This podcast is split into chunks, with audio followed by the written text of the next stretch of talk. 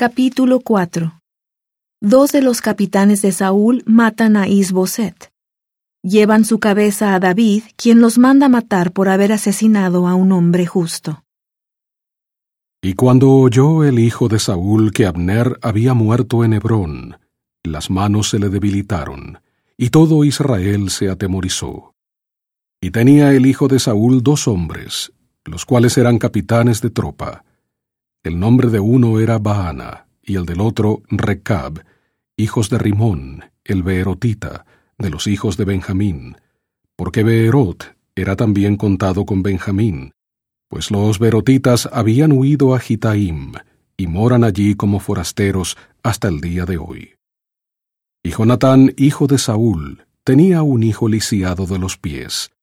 Tenía cinco años de edad cuando llegó de Jezreel la noticia de la muerte de Saúl y de Jonatán. Y su nodriza le tomó y huyó. Y mientras iba huyendo apresuradamente, se le cayó el niño y quedó cojo. Su nombre era Mefiboset.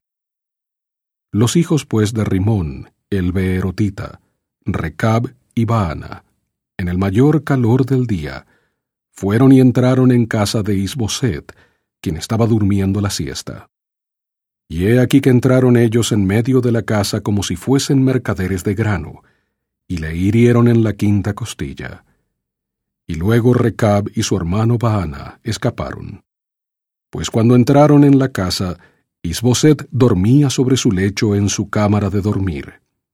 Y lo hirieron y lo mataron, y le cortaron la cabeza, y tomándola caminaron toda la noche por el camino de la llanura. Y llevaron la cabeza de Isboset a David en Hebrón, y dijeron al rey, He aquí la cabeza de Isboset, hijo de Saúl, tu enemigo que procuraba matarte. Y Jehová ha vengado hoy a mi señor, el rey, de Saúl y de sus descendientes.